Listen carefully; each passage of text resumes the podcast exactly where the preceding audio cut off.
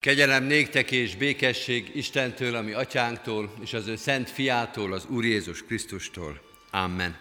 Ünnepi Isten tiszteletünket kezdjük a 105. Zsoltárunkkal, kedves testvérek, fennállva énekeljük annak első verszakát, majd helyünket elfoglalva a második és harmadik verszakokat is. Adjatok hálát az Istennek, imádkozzatok szent nevének. thank you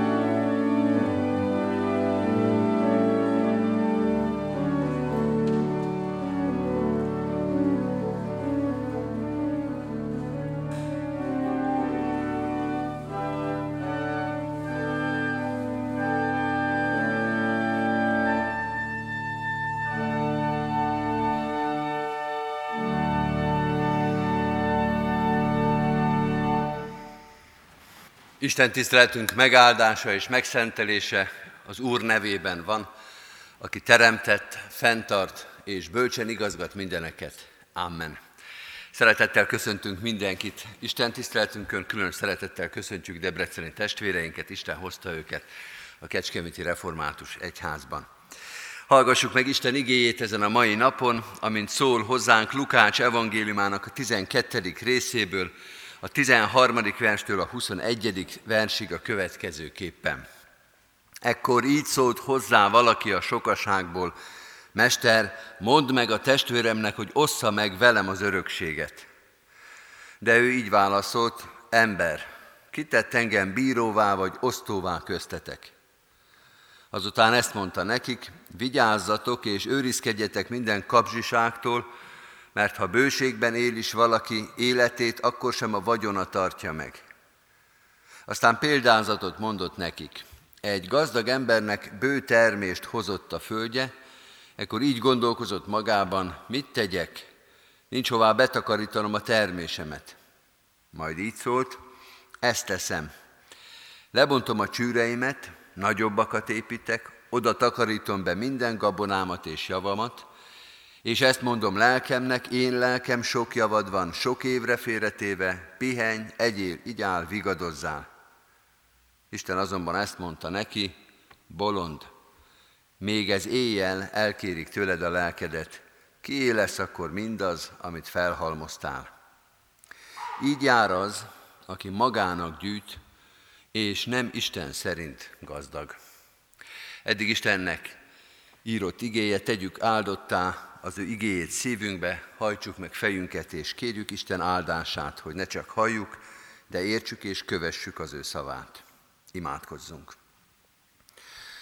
Urunk, valóban arra kérünk, hogy ez a történet, amelyet talán jól ismerünk, és amelynek egy-egy mondata régóta a szívünkbe cseng, most teljen meg ismét tartalommal, és vezesse az életünket.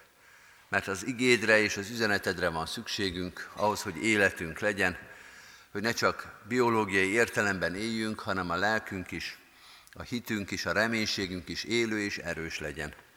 Add a te lelkedet, hogy halljuk és értsük a tanításodat, a szavadat, az üzenetedet, meghalljuk a kérdéseidet, el tudjuk fogadni a válaszaidat, oda tudjunk figyelni rád, mint mesterünkre, mint megváltónkra. Olyan sokszor volt, amikor nem kérdeztünk téged, vagy kérdeztünk, de nem figyeltünk a válaszaidra. Vagy ami talán még rosszabb, hallottuk és értettük a válaszodat, és mégsem azt tettük, amit mondtál. Olyan sokszor ment kárba a veled eltöltött idő. Olyan sokszor maradt kihasználatlanul az igét hallgatása, az igét olvasása, az arról való gondolkodás. Segíts, hogy most ez az óra nem újjék el fölöttünk hiába, hogy úgy jöjjünk ide, úgy hallgassunk, és úgy menjünk majd tovább, mint akik tanítványaid vagyunk. A te tanításodat keressük, várjuk, és azt hallgatjuk, és azt szerint élünk, és azt szerint döntünk, azt szerint szólunk és cselekszünk. Segíts nekünk, hogy minden dolgunkban meglátszódjék a hozzátartozásunk, minden dolgunkkal és minden cselekedetünkkel a Te dicsőségedet keressük és hirdessük. Bocsáss meg minden pillanatot, amelyben nem ezt tettük, amelyben nem ez sikerült, amelyben nem ez volt a legfontosabb célunk, és tégy minket most is erőssé és készé arra, hogy e szerint éljünk, a Te tanításod, a hozzátartozás, a Krisztusi élet, ez legyen életünk legfontosabb dolga. Így áldj meg most minket, igéddel és üzeneteddel. Amen. Testvéreim, készüljünk Isten igényére a 165. dicséretünkkel, annak első verszakát énekeljük, itt van Isten köztünk, jertek őt imádni. thank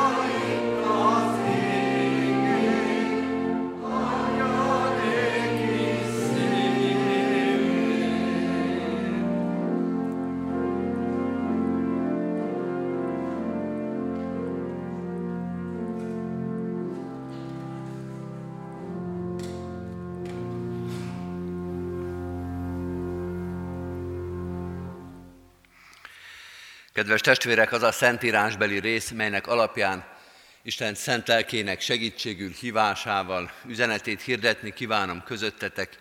Írva található a felolvasott újszövetségi szakaszban, Lukács evangéliumának a 12. részében, a 14. versben, ahol ezt olvassuk. De ő, tudnélik Jézus, így válaszolt, ember, kitett engem bíróvá, vagy osztóvá köztetek. Eddig Istennek írott igéje, foglaljuk el a helyünket. Kedves testvérek, a mai új szövetségi igét, a felolvasott történetet, vagy máshonnan, hogyha nézzük, akkor a bolond, gazdag példázatát és a körülötte lévő párbeszédet két irányba is lehet magyarázni, vagy két irányból is meg lehet közelíteni. Az első, és valószínűleg ennek a szövegnek ez a fő iránya, az az az irány, amely azt kutatja, vagy arra kíváncsi, hogy Jézus hogyan tanít a vagyonról, az anyagi javakról. Most a 9-es Isten tiszteleten nem erről fogunk beszélni, de hogyha valakit ez érdekel, a 11-esen ez lesz majd a középpontban, ugyanezt alapján, a történet alapján, a 11 órás Isten tiszteleten.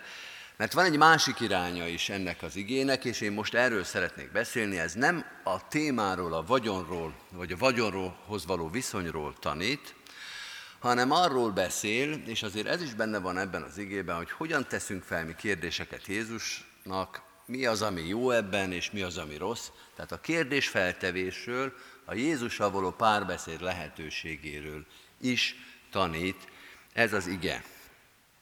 A kérdés feltevésről.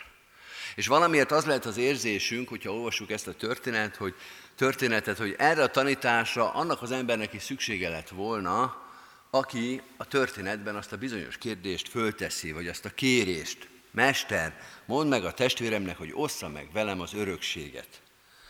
Valahogy az az érzésünk, hogy ez az ember nem jól közelített a témához. Hogy valamit elrontott ebben a párbeszédben. Talán ez sugalja az is, hogy a 14. versben, amit be beleolvastunk ismét, a textusban, úgy kezdődik a megfogalmazott szöveg, hogy de ő így válaszolt. Valamiért Jézus ellenáll ennek a felszólításnak, ennek a mondatnak, és a kérdése is egy kicsit visszautasító. Kitett engem osztóvá vagy bíróvá? Majdnem azt mondja Jézus, hogy mi közön van nekem ahhoz, amivel ide jöttél hozzám. Miért engem keresel a testvéreddel való osztozkodás kérdésében? Valamit, mintha rosszul csinálna ez az ember, de mit? Talán ezt taníthat minket, hogyha innen nézzük ezt a példázatot. Az első dolog, amit eh, Jézusnak ez a visszautasító magatartása, vagy ez a furcsa visszakérdezése üzenhet, vagy az első mondat, amit megjegyezhetünk ebből, hogy ha Jézushoz fordulunk, ha Istenhez fordulunk, akkor először jobb lenne hallgatni őt, nem pedig rögtön a kérdéseinkkel kezdeni. Először hallgatni, hogy miről van szó, és utána kérdezni. Tudni, hogy Jézus itt ebben a részben, az előtte lévő részben nagyon fontos dolgokról beszél. Úgy van összeszerkesztve ez a rész, a 12. rész, hogy folyamatosan megy az esemény, Jézus tanítása a hitvallásról, a vallástételről, a bizonyságtételről, a Szentlélek vezetéséről, ezekről a fontos témákról, és egyszer csak megszólal valaki, és azt mondja, Mester, mondd meg a testvéremnek, hogy ossza meg velem az örökséget. Ez a kérdező, vagy az ember úgy szólal meg, hogy az az érzésünk, és valószínűleg jó az érzésünk, hogy idáig nem nagyon figyelt. Idáig azt várta, hogy végre föltehesse a lényeges kérdést. Hogy mi van a vagyonnal. Meg kell várni, amíg Jézus befejezi ezeket a beszédeket a Szentlélekről, meg a vallástételről, meg az Istenhez való viszonyunkról, és amikor Jézus végre levegőt vesz, egy kis szünet van, akkor föl lehet tenni az igazi kérdést, hogy kié lesz a vájú, kié lesz az a vagyontárgy, amiről még nem egyeztünk meg. Móricz Zsigmondnak van egy novellája, ez is a címe, hogy A vájú. Két testvérről szól, két szegény emberről, akinek meghal az apja, és a temetés után nekiállnak osztozkodni és minden kis kacatot elosztanak valahogy, és az osztozkodás végére pedig nem volt hosszú az osztozkodás, mert az egész lista mondjuk 20 tételből állt, már gyűlölték egymást, Már tudták, hogy soha az életben nem fognak egymással beszélni, és amikor már majdnem ott hagyták egymást, akkor meglátják, hogy az udvaron ott van még a vájú. Kié ezt a vájú? Egy vájú van, két testvér, logikus a magyarázat, hogy fürészeljék ketté, de ne keresztbe, hogy aztán még meg lehessen repetálni, hanem hosszába, hogy senkinek abból már haszna ne legyen. Ebben az emberben is van egy feszültség, hogy végre mondja meg Jézus, hogy hogy kéne elosztani az örökséget. Ha Istent keresed, mondja Jézus, akkor legyen fontosabb, amiről ő beszél, mint az, amiről te szeretnél beszélni. Nem mondja Jézus, hogy ez nem fontos, de legalább egy kicsit figyelj oda arra, amiről ő beszél. Van egy párhuzamos történet, amiről talán nem derül ki először, hogy párhuzamos, pedig itt van két résszel ezelőtt az ige előtt, Mária és Márta története. Két testvér, ők nem osztozkodnak, vagy nem az örökségen osztozkodnak, hanem a helyzeten, hogy Jézus beállít hozzájuk a 12 tanítványjal, elképzelhetjük a háziasszony idegállapotát, 13 váratlan vendég egyszer csak ott van a nappaliába, és mind a ketten föltesznek egy-egy kérdést. Mária azt a kérdést teszi föl, hogy miről akarsz beszélni Jézus? Márta meg azt teszi föl, hogy hogyan oldjam meg ezt a lehetetlen kérdést. Hogyan lássak vendégül 13 hivatlan vendéget. Hivatlan, de kedves vendéget. Azt mondja Jézus, legyen először fontos arról, ami, az, ha fontos, amiről én beszélek, és utána talán az is fontos lesz majd, amiről te akartál beszélni. Lehet, lehet, hogy fontos lesz. De lehet, hogy már nem is lesz az.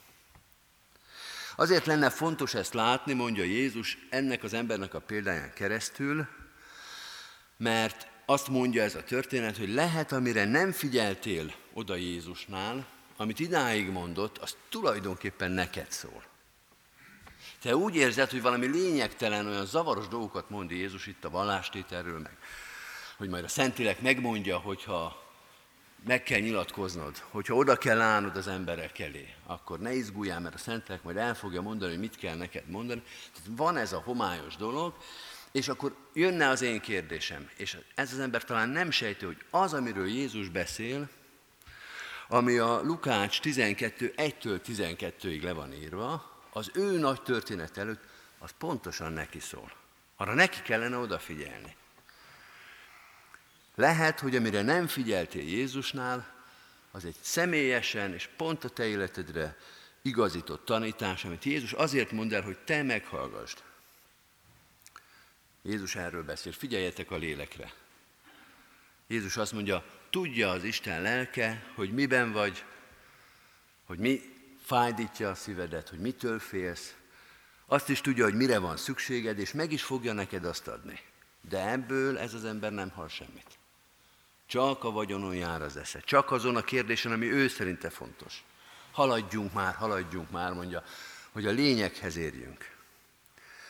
Pedig Jézus lehet, neki, lehet hogy neki beszél.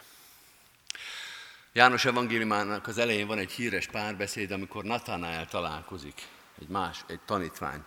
Jézussal, és Jézus azt mondja, hogy mielőtt Fülöp ide hívott volna, én már láttalak téged, hogy imádkoztál a fügefa alatt.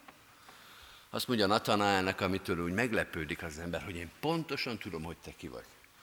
Én ismerlek téged. Az, els, az életünk első találkozásakor elhangzott első mondat is egy személyre szóló üzenet lesz, hiszen mindent tudok rólad, azelőtt, hogy mi személyesen találkoztunk volna. Úgy hallgasd az én mondatomat, hogy én tudom, hogy kinek beszélek.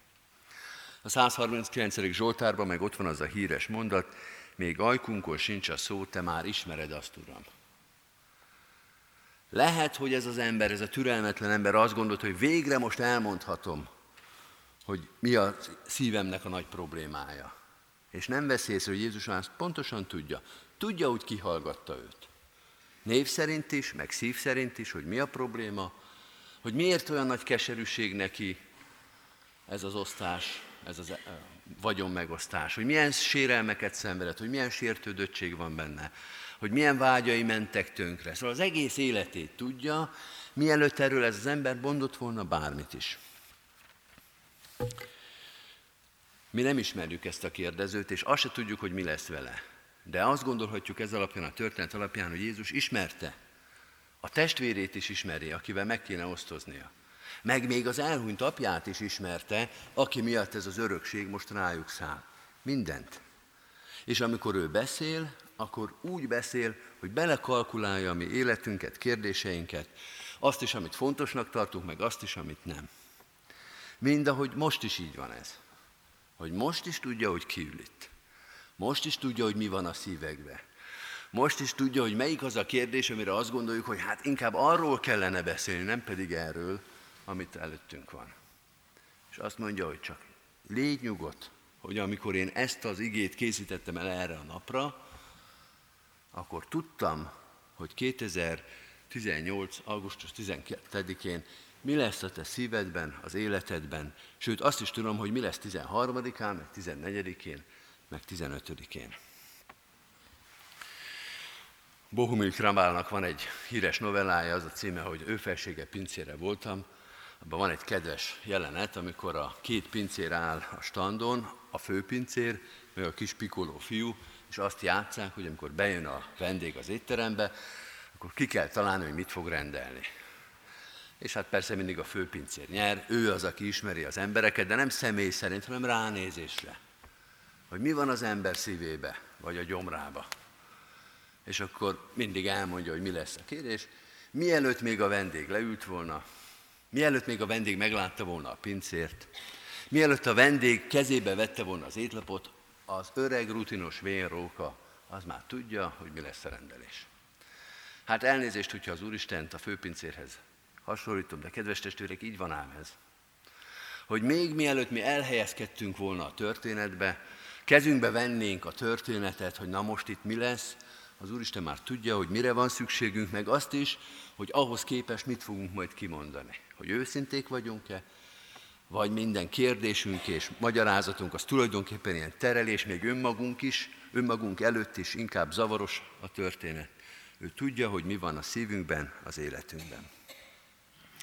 Ez ennek a történetnek a furcsa tanítása, hogy így kérdezte az Úristentől. A kérdés feltevésnek ez az iskolája. Egy, először hallgasd őt, sokáig hallgasd, mielőtt fölteszed a kérdésedet. Második, de második pont, gondolj arra, hogy ő ismer téged, és azokat a dolgokat is tudja rólad, amit senki más nem tud. És a harmadik, ez legyen ennek az igeéretésnek a harmadik pontja, bíz meg a válaszában. Bíz meg abban, hogy amit válaszol, az jó lesz.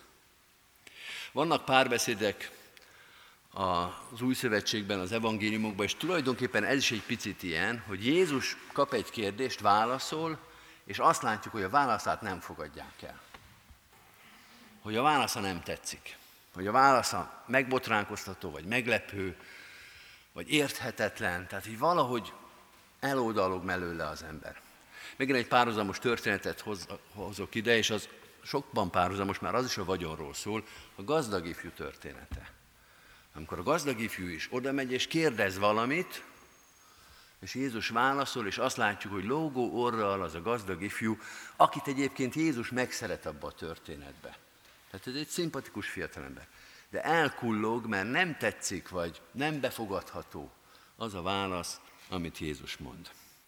Vannak párbeszédek, amikor Jézus válaszol, és mi halljuk is a válaszát, de nehéz elfogadni. Azt mondja ez a történet, mert a gazdag ifjú története, és hogyha kérdezel, akkor legyél fölkészülve arra, hogy az Isten válaszolni fog. Legyél fölkészülve arra, hogy az Isten meghallgatja a kérdésedet és válaszol. Róma 8-ban azt mondja Pán, hogy akik az Isten szeretik, azoknak minden javukra szolgál. Kedves testvérek, ez a történet is arról szól, hogy néhány válaszról elég nehéz elhinni, hogy az a javunkra szolgál.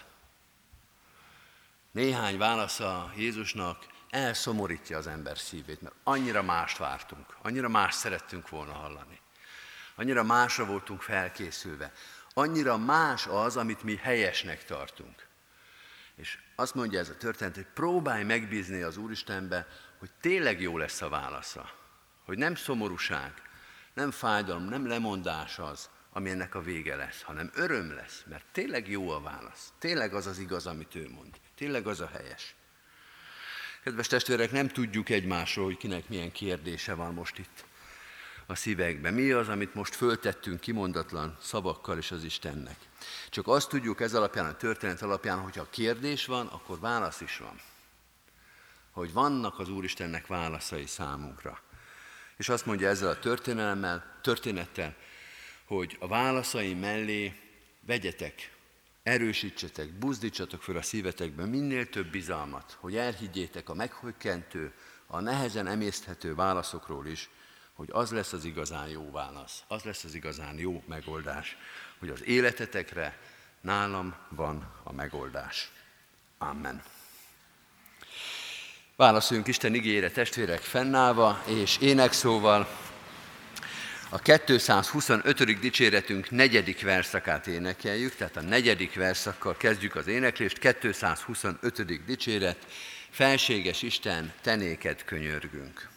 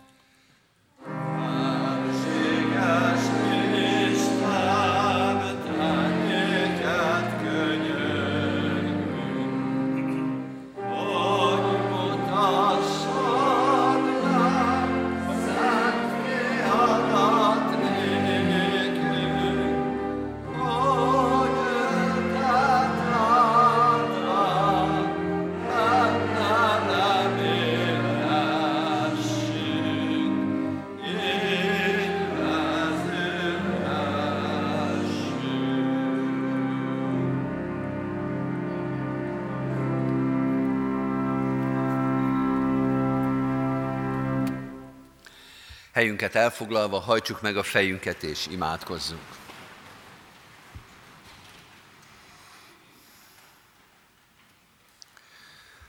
Urunk, bocsáss meg, hogyha sokszor előbb kérdezünk, mint ahogy odafigyelnénk rád.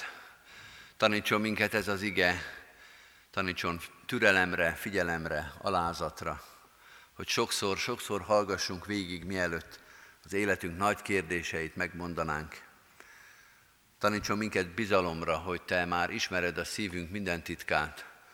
Nem arra van szükségünk, hogy elmagyarázzuk az életünket, hanem arra, hogy őszinték tudjunk lenni önmagunkhoz is, meg Te hozzád is. Tanítson minket erre, ez az ige. Tanítson arra, hogy nálad valódi válaszok vannak. Az igazi, a fontos kérdésekre igazi és valódi válaszok. Annyi minden válasz van körülöttünk, annyi minden van a világban, annyi tanítás, annyi hívás, annyi mindenre buzdítanak minket, és annyi minden van a mi szívünkben is.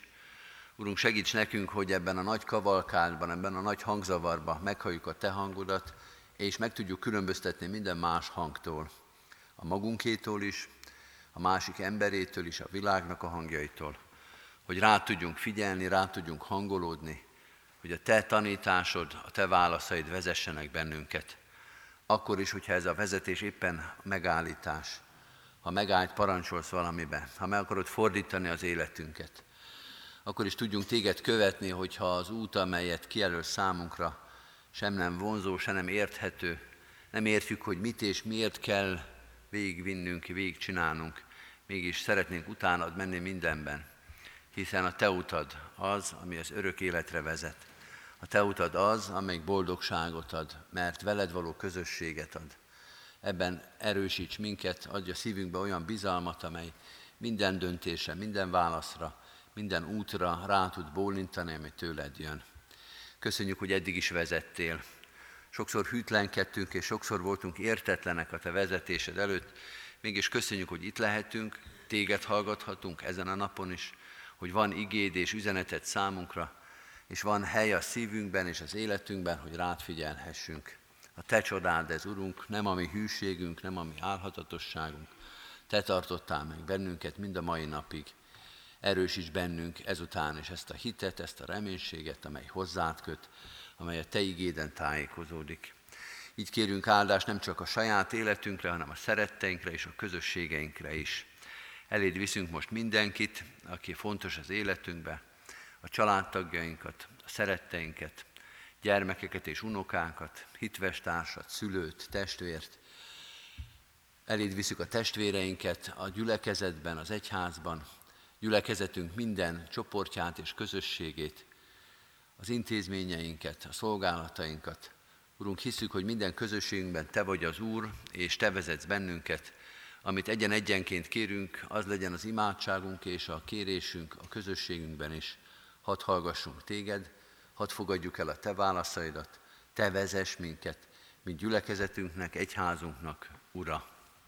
Így könyörgünk az egész egyházért, a gyülekezetekért, a gyülekezetek szolgálatáért, közösségéért, az egyház igehirdető, lelki gondozói, evangéliumot hirdető szolgálatáért, itt és szerte a világban. Különösen is imádkozunk az üldözött keresztényekért. Imádkozunk azokért a testvérekért, akik naponta megharcolják a hit nagy harcát, a vallástételt, naponta kérik el a lélek irányítását, vezetését és oltalmát önmaguk és gyülekezetük számára. Mi is értük imádkozunk most. Urunk, Te, akinek minden hatalom kezében van menjen és földön, mutasd meg dicsőségedet és hatalmadat, azokon, akik megaláztatásban, porban, szegénységben, menekülésben élnek. Eléd visszük ennek a világnak minden fájdalmát, a menekülteket, a szegényeket, a háborúban élőket. Eléd visszük mindazokat, akik az életnek nehéz terheit hordozzák, tudva azt, hogy Te ismered ezeket a terheket, ennél sokkal-sokkal nagyobb terhet vállaltál értünk, legyen a Te tehervállalásod, legyen a Te áldozatod vigasz és reménység számunkra. Légy ott a földön futókkal, légy ott a szegényekkel, a gyászolókkal, a megszomorodottakkal. Vigasztald és erősítsd a próbatételben, a szenvedésben élőket. Imádkozunk a gyászolóinkért. Urunk, ebben a gyülekezetben és most is újra és újra megállunk egy-egy koporsó mellett, veszteségeket élünk meg, imádkozunk a gyászolókért, a szomorkodókért, imádkozunk azokért, akik a halál árnyékának völgyében járnak most is. Urunk, Te világíts be ebbe az árnyékos völgybe, ebbe a homályba, ebbe a fájdalomba. Te töröd le a könnyeket, kötözd be a sebeket, vigasztald a megtört szíveket, hiszen Te vagy az, aki legyőzted a halált, aki valódi, igaz vigasztalást adhatsz nekünk. Ugyanígy könyörgünk a betegeinkért és minden megfáradt testvérünkért, te, akik sebeinknek gyógyítója, betegségeink ismerője vagy, te légy az, aki nehéz helyzetekben, próbatételekben, szorongásokban is mellettünk állsz. Könyörgünk a kórházban lévőkért, a lábadozókért, a gyógyulásban, jobbulásban, reménykedőkért. Urunk, légy mellettük, adj nekik bizalmat és reménységet, adj nekik erőt és vigasztalást a terhordozásában. Imádkozunk az egész szolgáló közösségért, azokért is, akik mások terhét hordozzák, hogy tőled legyen az erejük, az alázatuk, az engedelmességük, a naponkénti erő a szolgálathoz, az alkalmassághoz. Urunk, áld meg a terhet hordozókat, hogy egymás terhét hordozhassuk, és így töltsük be Jézus Krisztus törvényét. Imádkozunk a városunkért, nemzetünkért, a körülöttünk élő népekért, minden testvérünkért, Mutasd meg rajtunk Jézus Krisztus ismeretét, dicsőségét. Ő érte, ami Urunkért és szabadítónkért kérünk. Amen. Testvéreim, vigyük most egyen-egyenként is csendes imádságunkat az Úr elé.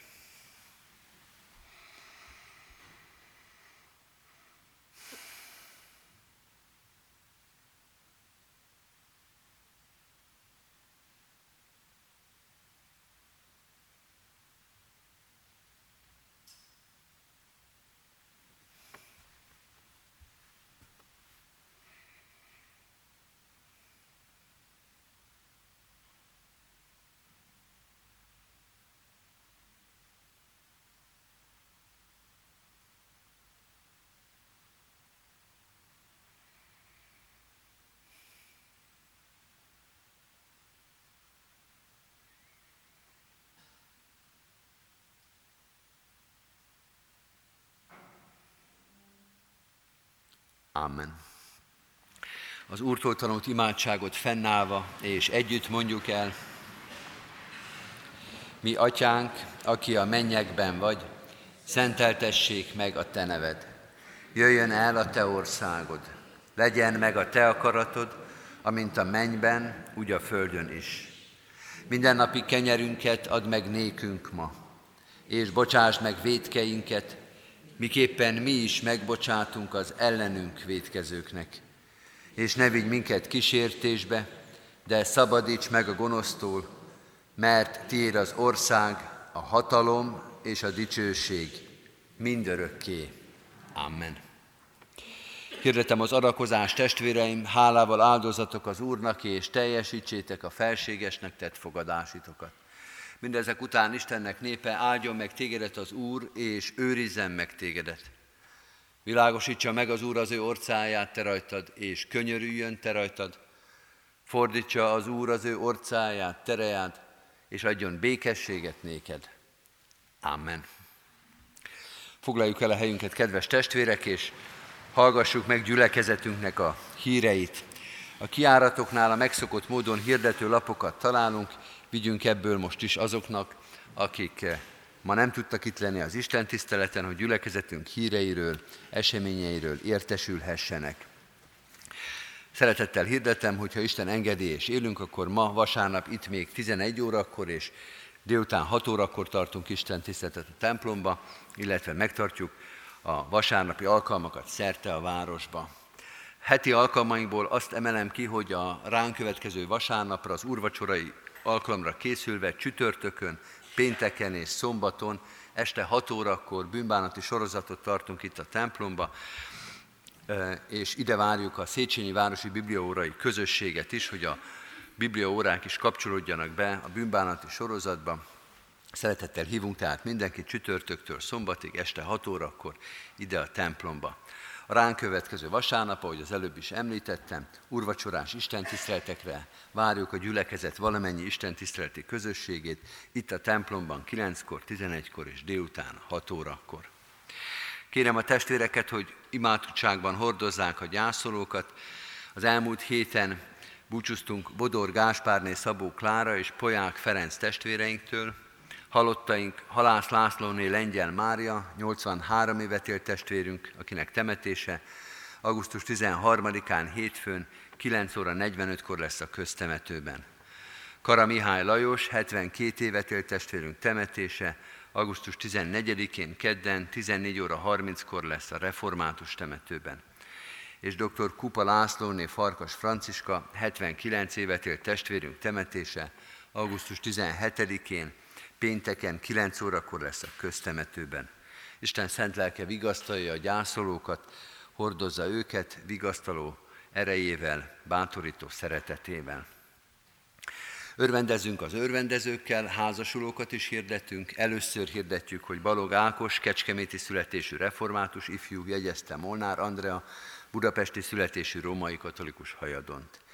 Másodszor hirdetjük Péter Jason Lambit, aki jegyezte Neuendorf Annemari Rozáliát, Kovács Attila jegyezte Méder Krisztinát, Benkő Gábor jegyezte Ábel Anna Erzsébetet. Harmadszor hirdetjük Táncos Robertet, aki jegyezte Szigeti Noémit, Csabai László Roland jegyezte Széplaki Reginát, Kis Bence jegyezte Nemesvári Fannit, és Zsikla Norbert jegyezte Molnár Mónikát a Úristen gondviselő szeretete legyen azokkal a testvérekkel, akik életüket összekötik, boldog házasságot, Isten gondviselő szeretetét kérjük az ő életükre is. Adományok érkeztek gyülekezetünkbe, augusztus 2-től 8-áig 278 ezer forint érkezett gyülekezetünk pénztárába. Isten áldja meg a jókedvű adakozókat. További híreinkről csak néhány szóban teszek említést, akiket egy-egy hír érdekel a hirdető lapon, a további hírek kategóriában ezeket megtalálják. Először két adománygyűjtést hirdetünk. Az egyik a Széchenyi Városi Missziónak a támogatása. Gyülekezetünk a Széchenyi Városi Misszió céljaira ingyenes használatba kapott az önkormányzattól egy ingatlant a Széchenyi sétányon. Az épület felújítására céladakozást hirdetünk, Az adományokat a gazdasági hivatalba lehet befizetni Széchenyi Városi Misszió megjelöléssel. A diakóniai szolgálatunk pedig arra kéri az asszonytestvéreket, hogy a befőzések alkalmával is gondoljanak a rászorulókra, lekvár és befőtt adományaikat leadhatják a lelkészi hivatalban és a diakóniai központban. Egy idős asszonytestvérünk augusztus közepétől albérleti lehetőséget keres. Aki segíteni tud neki, egy telefonszámot talál a hirdető lapon, ezen keresztül elérheti őt. Nyári szolgálati rendükről röviden a lelkészi ügyelet munkanapokon 9.30-tól 13.30-ig tart a lelkészi hivatalban, a diakóniai központ csütörtökönként lesz nyitva, a nyáron 9-től 12-ig, a református pont pedig augusztus 19-ig zárva tart. Végül egy álláshirdetés is van, iskolánkban takarítót keresünk, délutános műszakba, augusztusi kezdéssel, hogyha valakit ez érdekel, vagy tud valakit, aki érdeklődik, kérjük a hirdető lapon, keresse meg a megjelölt szemét. Most pedig, kedves testvérek, záró énekünket énekeljük, a már megkezdett 225. dicséretünket énekeljük végig, az 5. verszaktól a 8. verszakig, az 5. verszak így kezdődik, adjad, hogy lássuk a világosságot. thank